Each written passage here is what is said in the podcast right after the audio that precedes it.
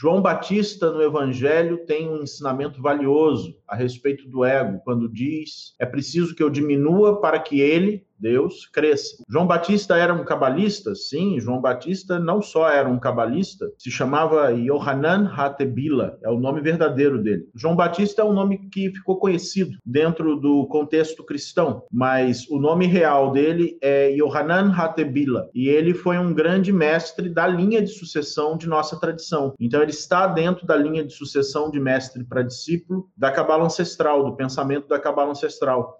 Então, ele não só foi um cabalista, como foi um cabalista de nossa linha de sucessão. Assim como Yeshua Jesus também foi.